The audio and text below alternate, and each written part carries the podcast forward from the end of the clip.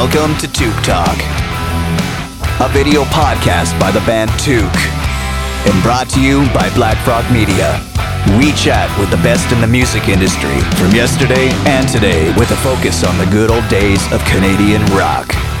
This episode originally streamed live on Tuesday, February twenty-third, twenty twenty-one on Facebook Live. Now, here are your hosts, Todd Brent, Shane Corey, and Darren.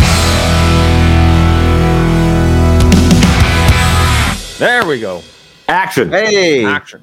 Darren, you really have to fix that graphic. It's all like blurry and staticky and stuff. It's just bad reception. You know, that's like something like your dad would say, or something like your grandpa. Yeah. Well, I tried to watch you guys, but that thing's all blurring and. Speaking uh, of, we're just as uh, you know, this real estate. I know. Yeah. Like, just stretch, stretch out. Stretch right out. Uh, where is everybody? Yeah. What's uh, uh, what's happening?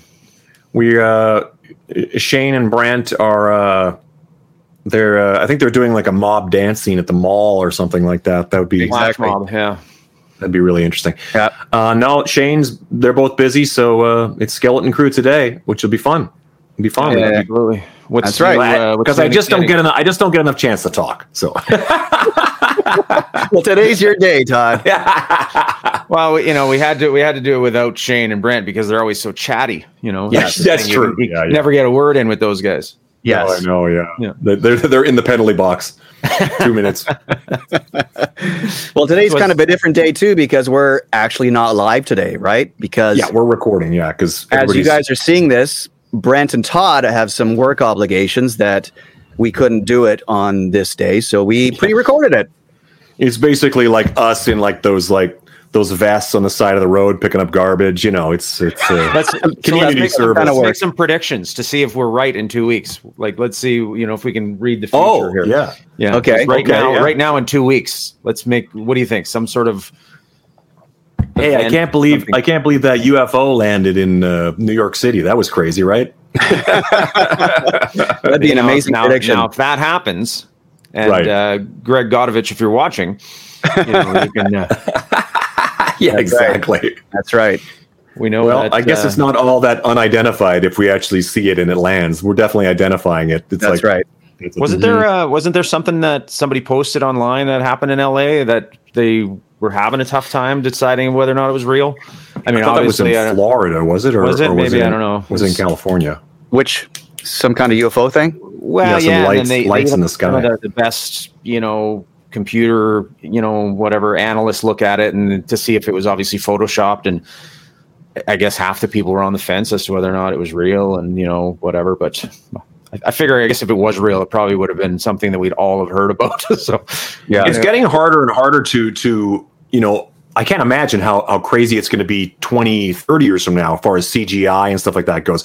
My wife and I are at that point in the, uh, that point in uh, lockdown where it's like, you want to watch just like the Marvel movies in chronological order? Okay. Press one. You just sit there. And it's like, so every night we kind of sit down to eat and we put on a movie and you're watching like, I don't know when it, when I'm trying to think when Iron Man came out or whatever, but we're talking like at least ten, fifteen, almost, probably not fifteen, but somewhere years ago. So you're watching C G I kind of like chronologically.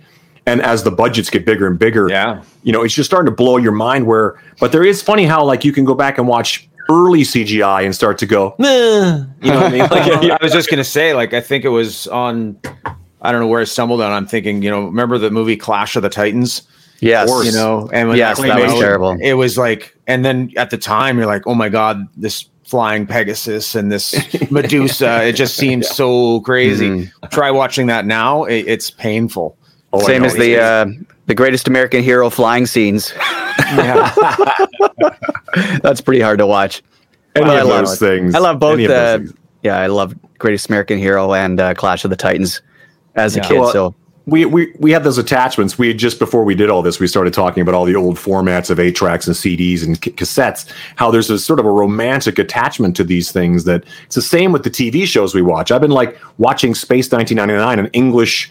Uh, sci-fi show, which is like, you know, it, it's borderline ridiculous that I'm sitting watching it, but I'm like, I just watched it as a kid, so I'm just kind of romantically like, this is so cool.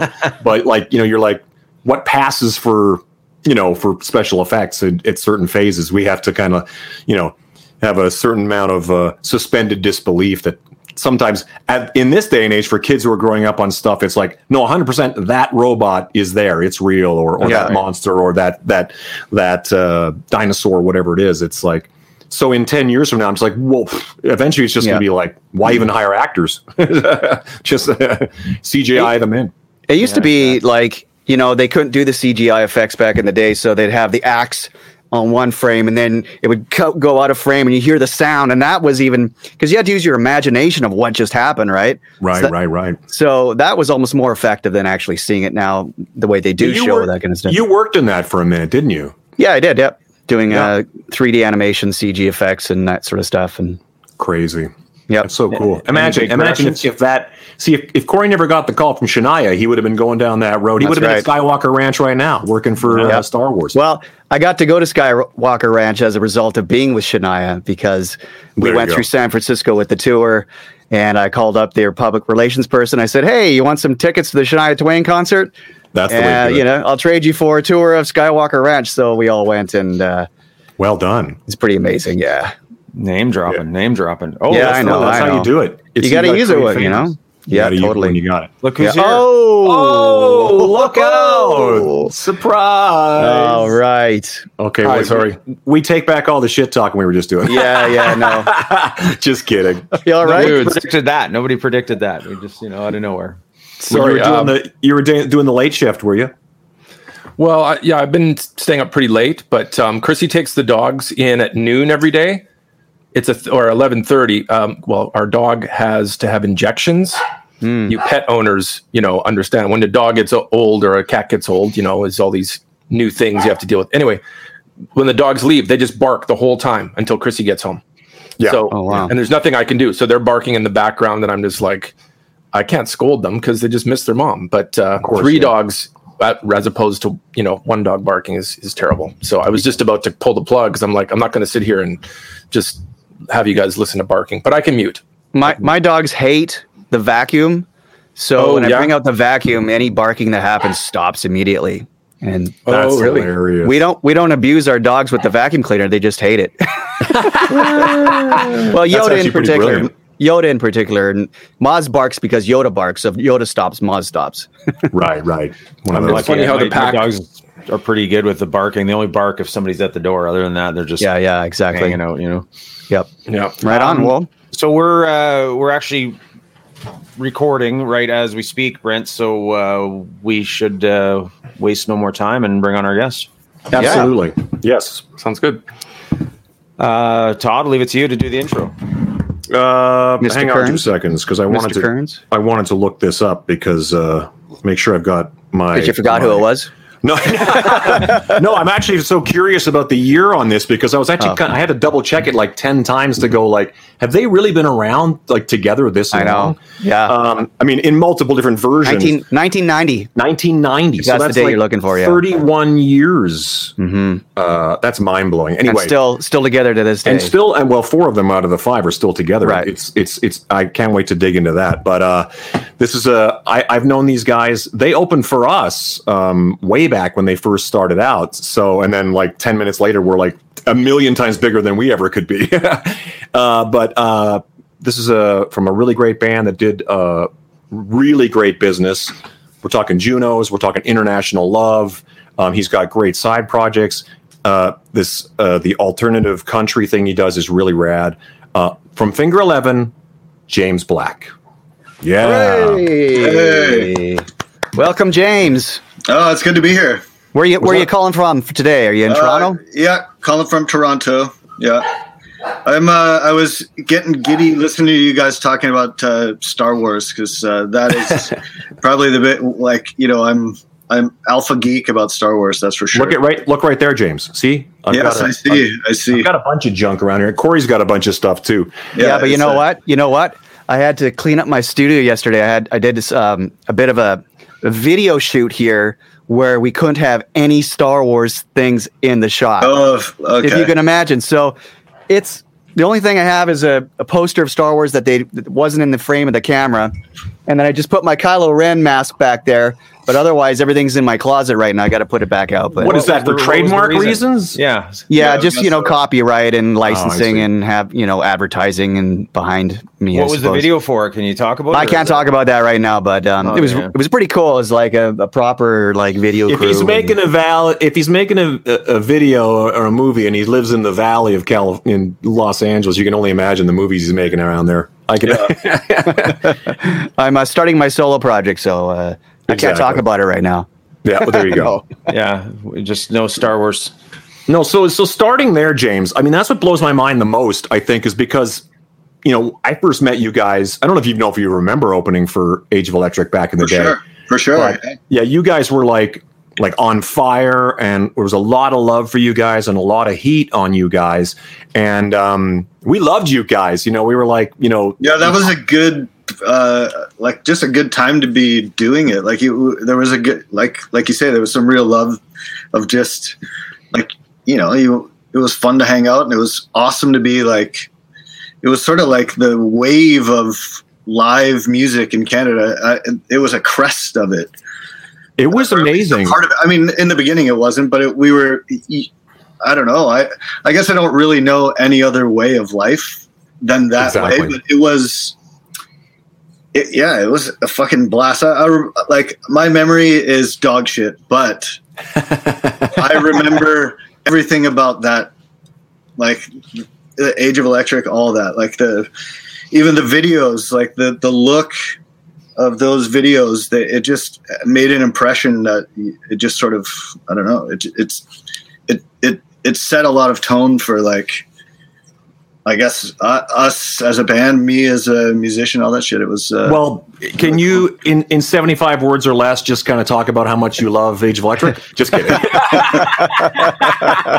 seventy five words or less.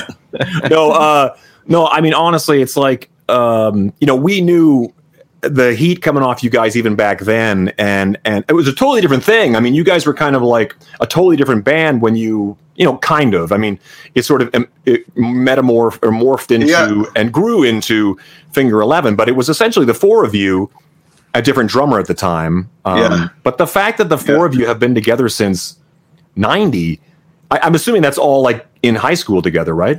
Yeah, it actually was junior high where me and Scott first met, and it it, it was kind of a bitter, for no reason, but a bitter rivalry.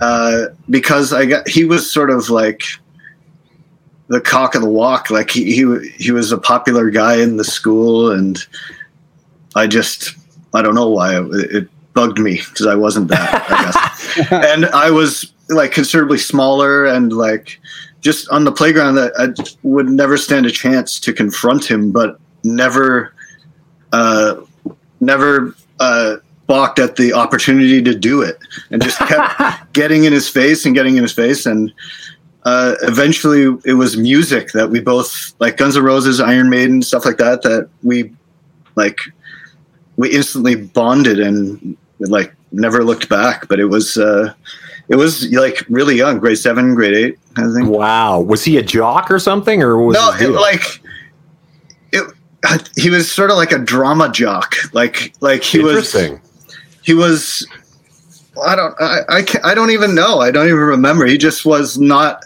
like an awkward little guy that, and that's what I was. So it was like this sort of like, uh, I don't know. Yeah. Like it's, he, he just seemed like, like a bigger presence on campus kind of thing, you know, as a, just a, a kid in school. As a proper front man should be, I suppose. I, right? I guess, yeah. That's right. Yeah. That's why they're front man.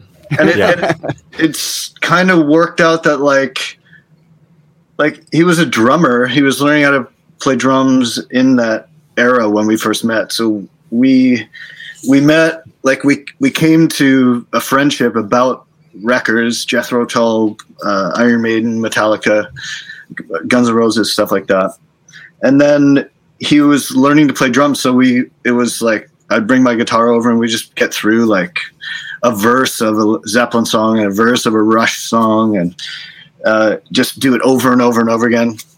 And uh, it just like we wanted to make something musical, and uh, like while we were pursuing that, we we signed up to play an acoustic song in front of the whole school, like him singing and me just playing the guitar. And we kind of like, it was like we, like we played this Guns N' Roses song, Patience, and it was just the two of us, and we did it, and it was, it, it went really well, but in our minds, he was the, pursuing rock and roll drumming.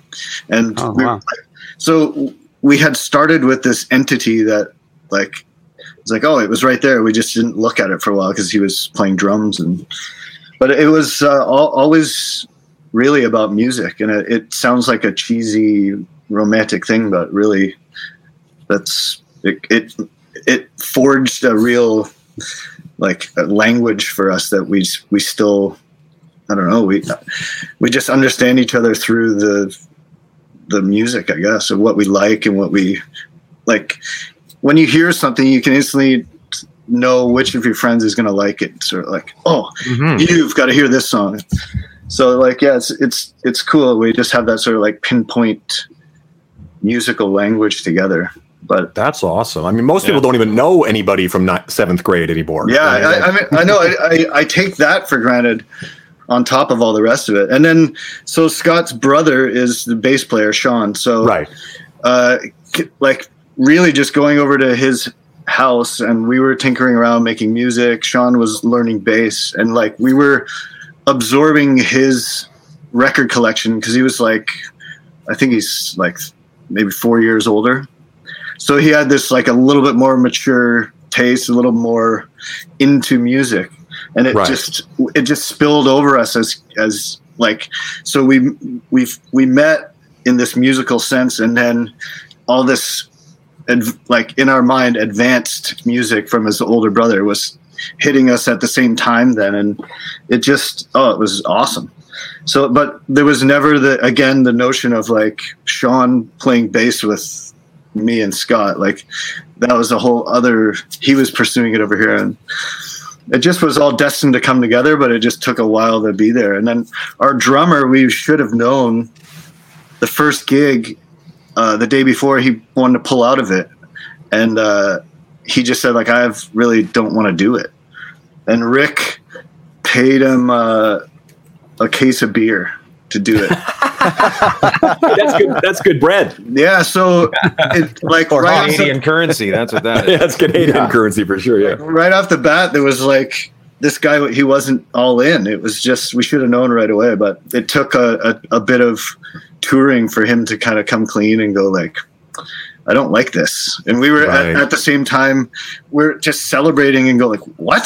You, like, I couldn't fathom not loving it. Like, you know, out on the road when it, like, there wasn't even cell phones. There wasn't, no, internet. It was, you were really off the, off the leash. Yeah. Like it couldn't get more fun. And he didn't like that. It was like, oh, okay, this, this is not a great, uh, tearing of the fabric of our band. This is just like, oh, you don't like that? Okay, we'll find yeah, someone exactly. that does. So remember that but, back then, the guy in the passenger seat with the map open, kind of like trying to figure yeah. out. That, yeah. But it, I, like I, when you heard him describe it, it it sounded like.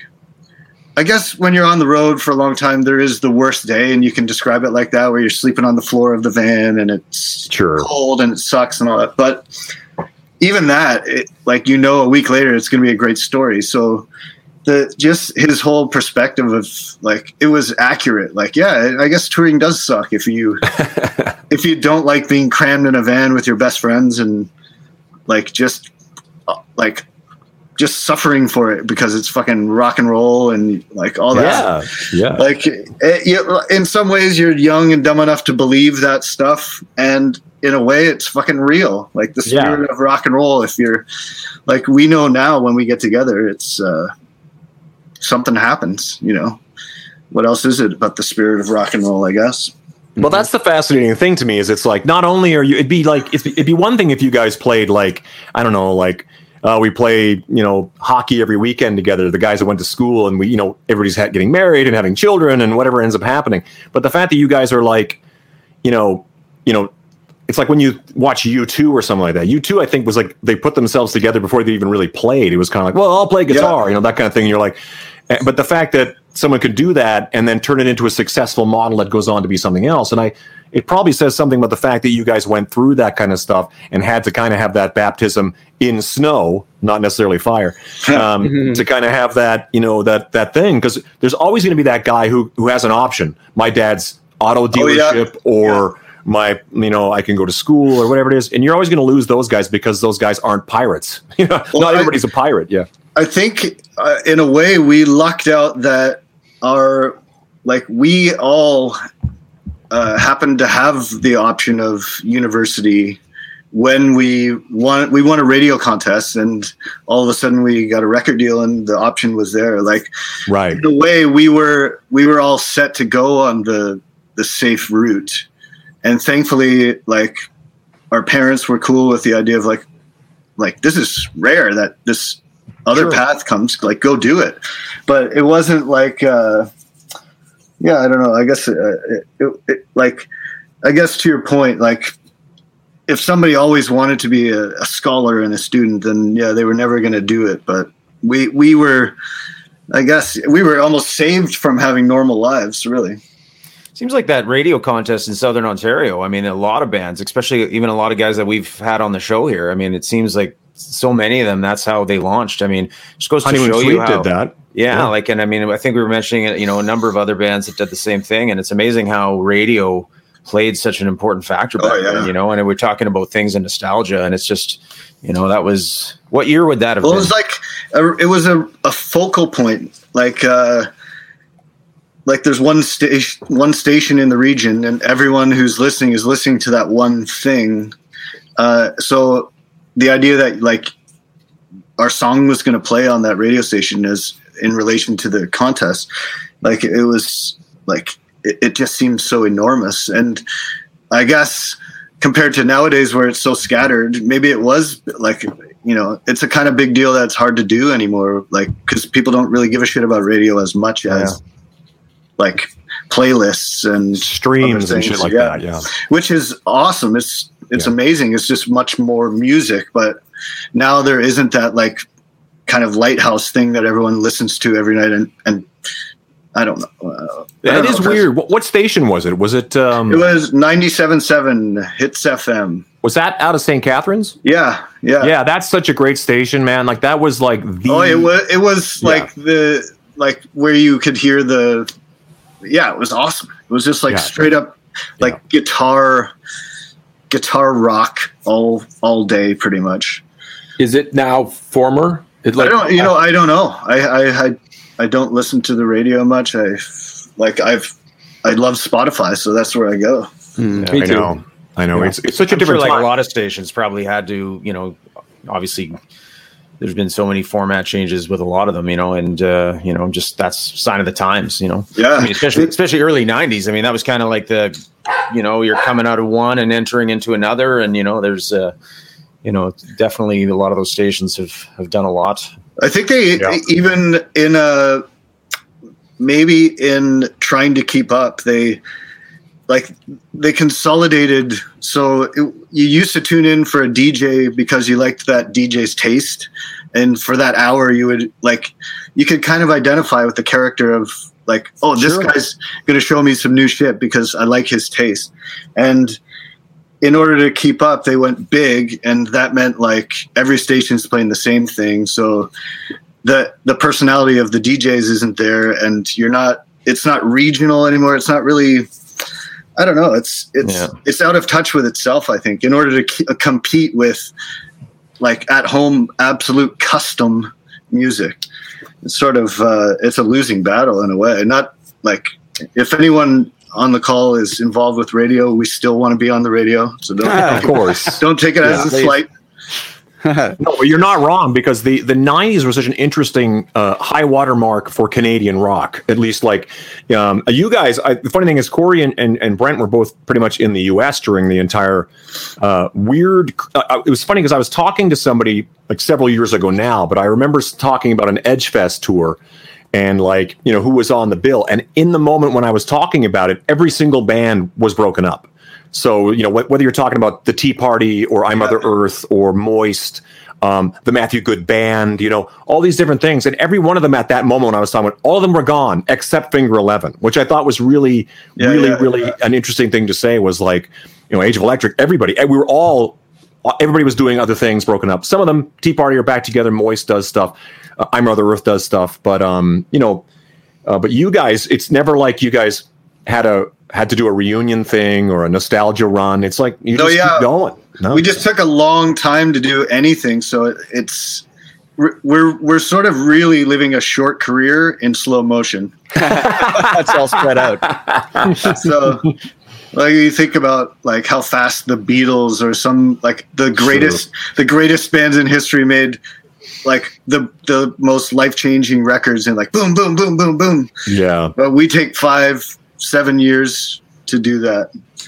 right? And you've also had and, and not even and, and like not even get close to the bar that I'm talking about, but uh, still still it's but, uh, no like like I think kind of that cheesy stuff I was talking about where our, our relationships are stitched in with the music and like even the love of doing it, like it, it the, I think what makes us take a long time to put a record out is like we don't take a long time to make a lot of music. We just, the fun of making music is one thing, and and when we do it, it's it's amazing. It's it's its own reward. It's sort of like, oh, that was awesome. And so yeah. sometimes you get like, we could go to a cottage and have like the time of our lives and and jam a bunch of stuff, and then when you're removed from it, you listen to it, like the good time memory is there, but the songs by themselves removed from that collective joy is like, this is kind of lame or whatever. Like there's a, there, there's a difference. And yeah. so the, the hard, I think the reason that our longevity, as far as taking a long time to make music, is trying to have a good time. And the song is awesome separate from that. And sure. it takes, it takes more beer, more weed, longer cottage trips to do that. So over time, you know, we just learned, we just have to keep at it. We just have to keep like, you know, you're giving like, away the formula here. Yeah. It's like, but it, it, it's persistent, but it's relaxing at the same time. I don't know. It's, it's hard to describe. And it sounds like some lazy stoners justifying not doing much. And maybe it is. No, well, whatever you did, it worked. So yeah. James, like I wanted to ask, speaking of beer, um, do you remember going to the Rainbow? And I think I took you guys on a yes. night on the town, and it yeah. was right before a showcase, pro- maybe not your first gig in L A, but or maybe when you guys played. Uh, yeah, Viper it must. It, w- it would have been early. Yeah, if it was the Viper gig, that was probably the first time. That was probably the first time we went to L A for, because we never yeah, played it since then. And I got to say that you guys were pretty focused moving into, you know, that big city with, you know, all the, the opportunity there. And even though you guys were out to, you know, have a little fun, but I remember. Oh, how were we, were we very sober that night? Because we had like, uh, there was a stretch of time where like, th- and this is awesome because it was a reflection of our, like our angst of like, so the Grayest of Blue Skies, I think it was, or maybe somewhere in, in the, in the, middle between Tip and Greatest of Blue Skies. It, it was heavy and serious, and the tours that we were on, like the the one, I think it was either Summersault or Edgefest. It had like Perfect Circle and Foo Fighters and Smashing Pumpkins, is like the fucking A-est of A games. Mm-hmm. So we, in our angst, we're like we're having a fucking bone bone dry tour as well. Like we're gonna be sober. And yeah. we're gonna play, and like we're gonna impress the living shit out of Maynard James Keenan and everything, like, like. And so we just basically like tortured ourselves. Like I think we probably did play better the whole tour, but we tortured ourselves until like the last three gigs, and we were like, "All right, guys, we we proved we could do it. Now let's let's fucking try to tear it up." But, like, but we we did occasionally go through like moments where we called all of ourselves like, "All right, let's." Go ha, do a sober stretch because we know we can just fucking go off the handle." That's so funny, and everybody just goes along with whoever. Oh uh, well, them. I don't think we can do it now. It was, we were still like, uh, like really, we we we just looked for ways that we could take it more serious, just to like, like sure. we, we want to do this and we want to compete at like, mm-hmm. like, yeah, we want to do more gigs with the A A level stuff. So, uh, like it, it sort of, it worked in just that it showed us it, it we had a solidarity and, and we didn't ever, I don't know, in a subconscious way, like you never wanted to go sneak off and do some weird fucking drugs with a bunch of people because you knew that the rest of the band, the, the collective has a sort of like stopgate about like, I don't know, keeping things in check, I guess. That's so cool. So, I mean, but, the, yeah, like, like the, I, I think the mutual respect of that, like it sort of kept us all in a weird alignment, even though like nobody ever said like, don't do this. Like everyone was like, go fucking do everything you want. But right. like we all, I don't know, sort of like kept ourselves in check in a way. So you might've seen us in a rare sober moment, but you couldn't even come close to doing that anymore. Especially now, if we ever got to go back on the tour, like I would fight, I would fight you if you said there was no beer and no whiskey.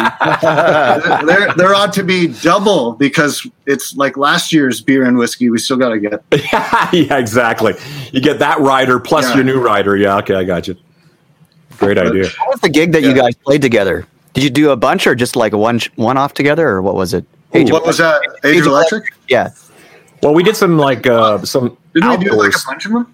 We did a bunch, but I, when we, we did it, it was before they were even called Finger Eleven, and they were just these young kids that had this whole thing going on. And and no, that was the, what the Butt Monkey. That was Rainbow Butt Monkey. Guys, yeah, yeah, yeah. Oh, I didn't was know it was very, that early. Yeah, you, I, you know what? Early I, on, I always will remember that we were with you guys when Lady Diana died. Oh wow! Wow! Mm-hmm. Really? I don't yeah, remember yeah, that. Kurt, Kurt Dahl. When was that? Kurt, Kurt Dahl sort of like ninety-five, seven. nineteen ninety-seven. What did Kurt? What, what did Kurt do? He just like he kind of greeted everyone that came in the bar with like, "Lady Diana died." Hey, Lady Diana. Like, it was just sort of like this repetitive town crier. That uh, was awesome. He, like, he was, you know, that's media much, before social media. That's the hey, pretty much the best description of Kurt Dahl I've ever heard. Repetitive like, town, town crier. crier. Totally. Hey, hey, Lady Diana died. Yeah, and then, and then that was it. And then the next one, like, oh. It was, I mean, it was newsworthy. He was right. Yeah, he was just letting everybody know. Yeah, yeah. That he is still insane. I, I, he's, he's such a good drummer. I, I like every, the, time the he, every time he, every time every time Kurt Dahl opens his mouth, you never know what's going to come out. So that's kind of why I just kind of like put a quarter in him and just let him go. And the older he gets, the less filter there is. So you're yeah. like, okay, okay, let's. Think. That's the thing. Like, I, yeah. you, you realize oh, the older that you get, you. You're kind of saving up for like, I don't know what age, but everyone's got an age where they go, all right, I'm I'm grumpy old man now, and I'm letting it, I've I've earned it now. I'm letting it loose, and I'm allowed, and people are gonna get up and give me their seat on the fucking bus and all that shit. Like you, we're all storing it up. We're like, is it eighty? Is it seventy? When are we just gonna become entitled Awful. old assholes? Terrible. Yeah, yeah. Where's my cheap meal at Denny's? You know, come on. so but, tell us about your your Blackie Jacket country project. I mean, that seems like a completely different shift from Finger Eleven, right? Yeah, I I think that's really where it was born from. Was that it was like, it, it in a way, it was territory that we could explore that we knew we weren't gonna like hijack it, and like there there was other things we. me and Rick worked on that ended up, we would kind of throw it into the Finger Eleven pile because mm. it was sort of ended up being oddly enough in the same sphere, but country seemed like free and clear of that. Like if we make a good country song, we won't b- think to put it into Finger Eleven pile. We'll just, it'll yeah. just be its own thing. And, and it's so not it, like, it's not like the Nashville country now that, you know, is like bro country. It's, it's definitively no. country, what you guys are doing. Yeah, it, it's ironic because w- we thought, like, it, in my mind, like, the, the kind of country that I like is, like, original Nashville country, like, old school. And I, Rebel be, country. Not, I'm not really a country fan. I'm just someone who likes, like, kind of old country and the songs that we write. It's, it's, a, yep. it's a good – there's a great humor to country, so I like it as a vessel. But, like – I thought we were doing Nashville, and then we went down to make a Finger Eleven record in Nashville, and we sort of shared some country and looked around at what was going on. And guys like Sturgill Simpson, that like he's on the outs with Nashville, so like he's a badass, and he sounds like what we're like badass what country should be, and and right. Nashville doesn't like him. Like yeah, maybe Nashville's not the place. And the more we learned about, it's just really, it's not it's not cool country Nashville. It's just country. But the, the name of it, in a way, in there, there's awesome stuff, but the pursuit of doing it that way, ironically, we were like, oh, you know what? We, it in my heart, we're more country being up here in Canada, listening to uh, like classic records, than trying to go to Nashville and make it into country thing. It's uh, well, if you went if you went that route, there'd be some producer that would come in and, and it would take your thing and turn it into yeah, some sort of yeah. like you, you know, never write your own song and, again. And you and probably I, wouldn't. Yeah, you probably wouldn't be writing it. Unfortunately, I, I think like of course there's pursuits to like if you want to play in the big game, you probably have to go that route and have some famous like some famous something along the equation. And mm-hmm. I think what we liked about it. Off this from the beginning was like there was it wasn't going to touch any of that because the whole thing is a fuck you to even doing it. Like yeah, like the the the songs are designed to be able to play them drunk and do them well because the like band is country song. Yeah, the band is an excuse to, for me and Rick to to to drink together at one like at a, at a at the impetus of it. We had been on the road for years and years and we got a break and uh, me and Rick literally invented a country band so that we could go to our buddy's house and drink every Wednesday and, and, and, and live, know, and live like we were on the road. And, and like, as long as we had a song to show for it, the wives were fine with it. Right. So, so it was we, productive. Yeah. Yeah. We, and then we ended up like, after a while, I was like, this is actually pretty good. And then, so we put out a record and uh, like, I think maybe even ten years went by and then we made another one. And like, I think this time we'll, maybe five years will go by and we'll make another one. But it, it's, uh, it's so free of like the pressure of anything, but also, uh, like everyone involved is, is capable of that level. It's just not worried about that, you know, mm-hmm. like, uh, it, like, I don't know. It's a, It's a unique thing to be a, a part of because it's uh, it was supposed to just be me and Rick fucking around, and then it turned into a yeah. band. And well, in a band, you sort of start to become, hopefully, a fan of the people in the band. Like like Jimmy Reed, the lead guitar player, like he's he's uh, phenomenal. Like just yeah. watching him play, it's like this is this guy should not be playing lead guitar in Blackie Jacket Junior Like he should be. yeah. So and in Nashville, yeah. Sandra Dee as well. So like, uh, I don't know. Yeah. It's, it's awesome. Cause it, what started as something, it was supposed to just be a separate isolated thing. And now it's a group. And now there's mm. like, it, it's sort of, once we're allowed to all get back together, it's like, it's a fortified reason to get together, to get drunk. Cause yeah. now there's, now there's four people. It's not as desperate as me and Rick. So that being said, are you guys doing the virtual thing? Is it, are you guys still doing the writing or how are you? Uh, we, you know what? We haven't really like we've Finger Eleven has had some stuff uh, that we're f- luckily we started before the lockdown and we're, we've been able to like slowly get a couple of songs close to finish uh, to uh, like, really we're looking, get a new record deal and put a bunch of like, like a whole new campaign, a whole bunch of new good quality rock and roll music is ready to go now. But, um, just getting it that last ninety percent, like it's just hard to coordinate now. But, uh, and then like, if, if we did, I don't know if we're in a rush to put something out right now. If you can't go out and play concerts, it's yeah. right. It's kind of a heartbreak. It, it's, haven't quite cracked that one yet. Like we've seen some uh, simulcast concerts and I I feel like a Grinch. Like I, I have zero interest in watching something like that. Like uh, it's it's not a concert. Like it, it, right. You can't smell everybody and be sticky and like mm. stale beer, all of it. Like it's yeah, uh, yeah.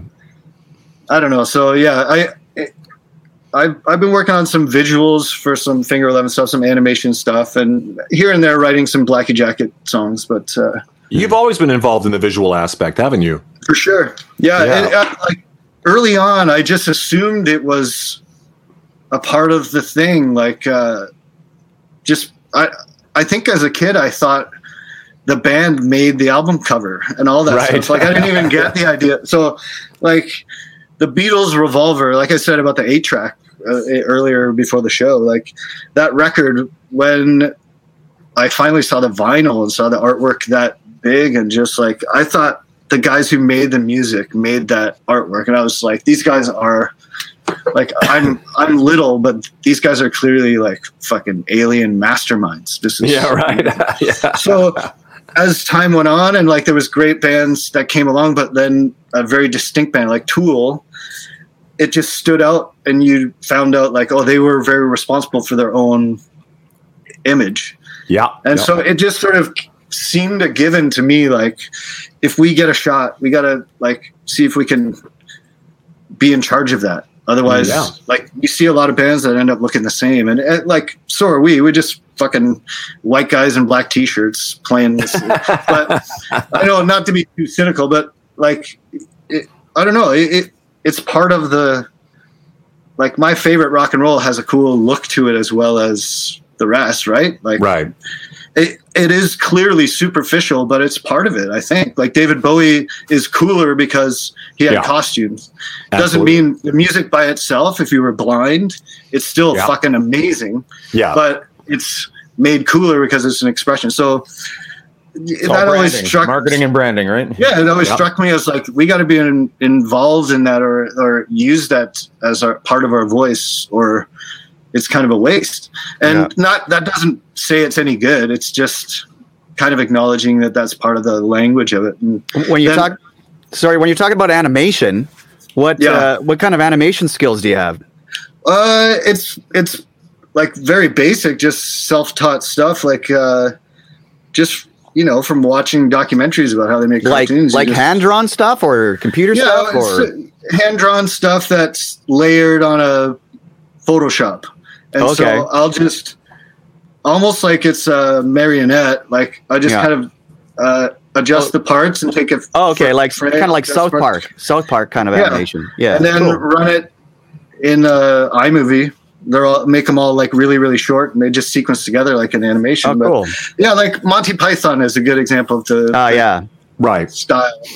But uh, right. so yeah, I made a, like you could see Finger Eleven, um, Not Going to Be Afraid, that video right. on YouTube. Yeah. That's that's some animation that I worked on with uh, a friend of mine.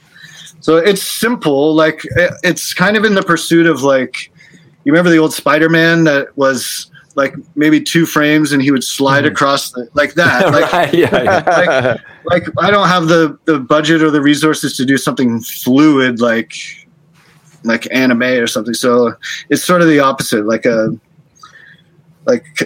simple, but but really trying to tell a story. So yeah, that that's where in my visual world, that's sort of where I've gotten to, is I'm trying to make stories instead of just uh like a album cover, like a I don't know right. telling you know like telling a story is harder than showing someone a single picture, because you I don't know. You have to manipulate in order to get the punch where you want it to be, and it's a cool. I don't know. It's it's a it's it's like finding out a whole new language. Uh, like at, now that I'm like forty-five years old, it's like. Have you ever done sh- anything like that for anybody else? Like, as any other artist, have you done art for? Uh, I did uh, a handful of videos in the very beginning when I first directed something. It was the, the they were both for somebody else. And so that was a really cool experience too. It's sort of biting off way more than I could chew, and sort of like as soon as you promise somebody else something, it becomes like a different equation, right? Like you're, yeah, I know. If I want to dick around, that's fine. If I, me and my best friends want to dick around, that's fine. But if as soon as you get someone else involved and money involved, then all of a sudden it's like, Jesus.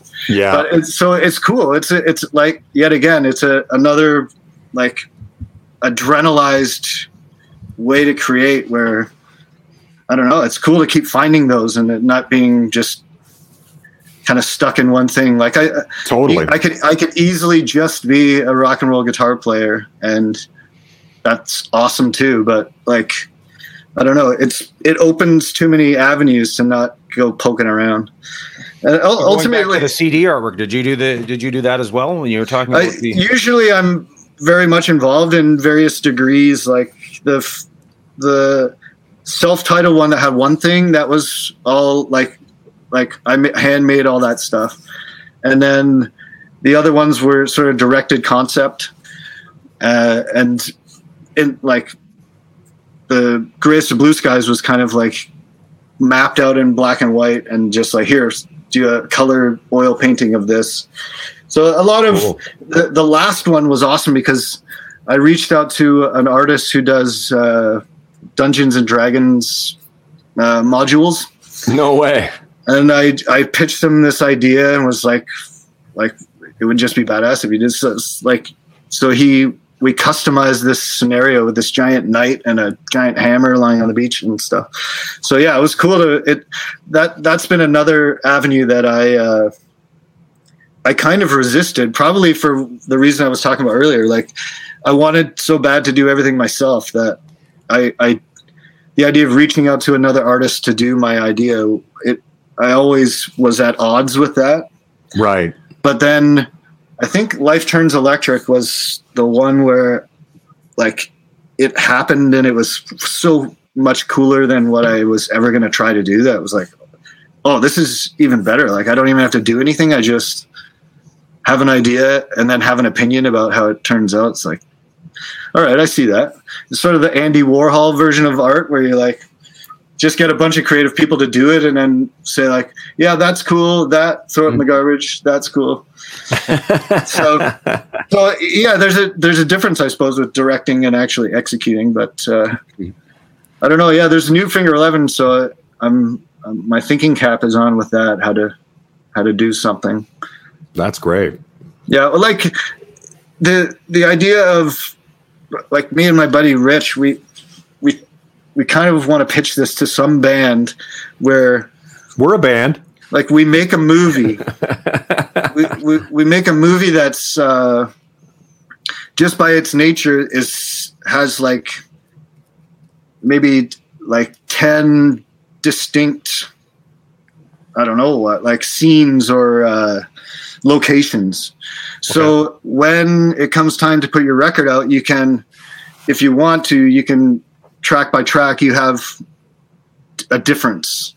So you can kind of take our movie and cut it into a campaign for your record, a concept cool. that, that you can pitch forward. But the same footage in our order will be a film that we intend to do. So like, and then you film the band, say two in two different scenarios. And, and then you just make all the content for a whole album campaign out of this thing. So it's like the filmmakers get to make their final product how they want to, and the band gets to choose from like some pretty well cultivated, awesome footage that's art directed with everything in mind. So like, well, I haven't obviously haven't found a good way to pitch that yet, but that kind of idea of like, it's yeah, not a, yeah. it's not a concept album, but the artwork is a concept of how to release song by song. That's really interesting. But then I wonder if it's all like, is that an old school? Like, do people even give a shit about that anymore? Is it just a, an M P three on a screen? Like, I, I don't know. Yeah, it is. It has created a whole other conversation now that, you know, making a music video is more like just a thing you put on YouTube and hope people will, yeah. you know, get some streams off it. It's yeah. I know what they say though. You only hear from the ones that watch it. So, I mean, at the end of the day, I mean, you could easily do nothing and get nothing. So I think yeah, well, there's no even it's the, there. It's the, also the innovation of the medium. Like uh, what's that, that band OK Go? How they yeah. sort of made those like homemade concept be so totally genius. Like I'm surprised they haven't come up with one for these like split screen. Oh yeah. Like, yeah. Zoom. Like yeah. everyone's confined to Zoom and then someone's got to make a video that just like is mind-blowing about, holy fuck, how did they work that out? Exactly. Maybe, yeah. Hey, maybe we're, maybe we're having a great pitch meeting right now. I think we are. Right? I think we somebody's watching this right now, stealing all yeah. your ideas. Yep. That's the problem. Someone's doing um, it right now. I wanted to ask you about... Well, we've got two weeks to get it. Yeah, exactly. That's right, yeah. It's funny, like, I, I, in the I'm, band. Oh, go ahead. Oh, just I'm I'm talking like I haven't really talked to grown-ups in... Well, we're not That's really grown ups. You haven't. Yeah, nobody has. Yeah, it's me and my six-year-old day after day after day. That's what happens. Yeah, and you try, and when you start to talk to other adults, you're like, "So, have you seen this children's show, like yeah, you know, yeah. Paw Patrol or something?" It's all coming out. Yeah, you really have no idea what to talk about. Um, no, I wanted to ask you about the writing process because um, because the fact that four guys have remained together, uh, you know, well, five for quite a while now. But I'm saying. Yeah. The, that usually means that there has been some sort of agreement very early on that we're going to take care of each other. We got each other's back. We're going to make sure that, you know, this thing moving forward. It's like James is the visual guy. You know, he he drives the van. You know, whatever the initial sort of conversation For is. Sure. There's always there's always that kind of thing where this guy's good, yeah. with, good with the money. This guy's good with that. Um, is is it very collective that way? I mean, I've looked at, you know, when it when it comes to the songwriting and whatnot. Uh, yeah. It- It has evolved to that, and it's taken, like, it it probably started that way, and then um, it was sort of a blessing and a curse that one thing was born out of a separate writing trip with me and Scott, and it right. it created a new scenario of, like, oh, yeah. what happens when two people write a song when we're a five-person band? Sure. I guess we, the two people that wrote it. To that, so it in a great way incentivized everyone to be like, all right, I want uh, like I want to write songs and I want to be like, we all got to be part of this. So so that ended up sort of instigating everyone actually writing more to in order to make it a collective. Sure. In order to be able to argue that, like, hey, well, how we can't do that again because we all do it, and that. Ultimately is the truth, but in a right. way it, it took that song to do that, and the, that song wouldn't have been a song if we were all together. Like it it's a great set of steps, but it gets us right now to where we are, where it's just even across the board. Yeah. Yeah. So, and like, what about, I just want to ask James, what about the the other factor of the producer and the guy that has to capture your ideas and maybe has a great sense of, you know, melody and song and production, yeah. like you, because uh, you guys have had some some great producers work you really alongside have. You. Yeah, we early on we realized that, like, hey, if if when we work with Arnold Lanni, he was the early on in when at the beginning of Finger Eleven, he was the guy, and he was really involved, and he was a, he's a like he's a great songwriter, and he taught us a lot about. Uh, in, in a way, helped us define what Finger Eleven could be versus what Rainbow Butt Monkeys was trying to be, kind of thing. And uh, I don't. I think we saw instantly the value of, like, the outside sort of wrangling of our energy, and was like, oh, th- this we need this. Uh, so in the beginning, it was sort of it doesn't matter the cost. Like if it's better, and he's. Like saying that he's writing the song, but really he's helping that. But in, in this song, he's writing that part, and like it, it all balanced itself out. And we saw, like, if it's better, fuck, let's do this. Like, sure. Are we gonna say no? We don't want to do that. We'd rather make a less. We want to make a worse record because we don't want to pay. The, yeah. We don't want to pay the price. So, yeah. so we and then we worked with Arnold two records, and we felt, and probably we were right that, like. Okay, we learned all the Arnold tricks, so we, we got to go yeah. somewhere else and work with somebody else. And so then we went with Johnny Kay in Chicago, and that was a whole, like, it was awesome because it was a different, it was a different guy, a different experience. It was mm-hmm. like, holy, this is cool. We, we thought we knew, like, we thought we had graduated from this, you know, the studio school, and it really, we had just graduated from Arnold, Arnold Lanni. And yeah. then I was like, oh, it's different with Johnny Kay. And then the second record we made with him, that was even more different. So it it just sort of sets in that it's always going to be evolving, no matter who the producer is. But I think maybe you were asking more about, like, having, like, we've never been shy about letting someone into the process if we thought it's going to be way better if they do. Right. But but at the same time, we're really shy of that because, I don't know, we're just insular and we like to do it ourselves. Like, like we're more inclined to fuck around on a computer trying to figure out how to make a piano play a part than to hire a piano player to come and play on our record because mm. we we want to do it ourselves. I, I, I don't know why. But, uh, well, it's fun to learn new things and, and experiment. And if you yeah. fall on your face, you have no one to blame but yourself. But then you've learned yeah. from it. But you, and, and you're usually, usually you make a mistake. That's the coolest part of it. Like, sure. It, yeah. Like I, I've always kind of always made the joke of like, you, you kind of, you spend your career trying to rip off your idols, and where you fall short, that's what your sound is.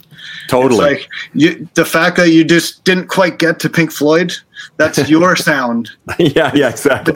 That, Not that, quite that, Pink Floyd. Yeah. yeah, that deficit, that's your sound. That's totally true, though, because people will say that to you. They'll say, well, I was trying to do this kind of thing. And you'll go, oh, I could kind of see that now, but it doesn't sound like that because it was filtered through that person, and they created their the whole new unique thing. Yeah, and then and so, and the different like five guys in the band are all pulling it in different ways. You're totally like even if you said all of us, let's make a song that sounds like Blondie. Everyone's got an opinion about what Blondie sounds like. You just totally it's it's, it's fun. Including Blondie. Yeah, including Blondie. Yeah.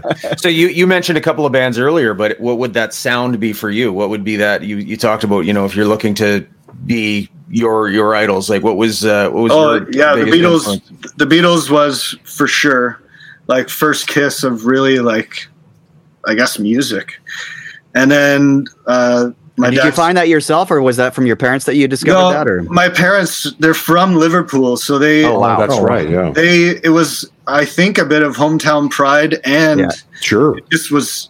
It's just undeniably awesome.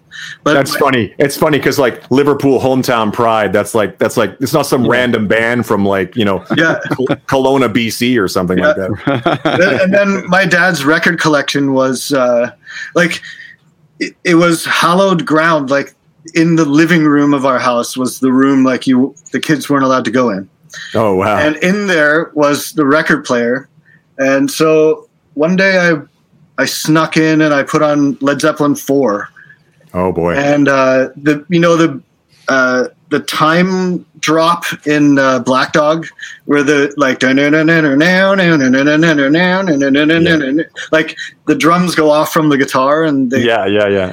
I, I thought that I broke the record player and I just instantly I stopped the music, I put it away, and I I crept, like, dusted my prints off it and just got out of there. I was like, like that, I, I had this ter- like, the, from the very beginning of that record with the backwards, that little instant with the warm, yeah.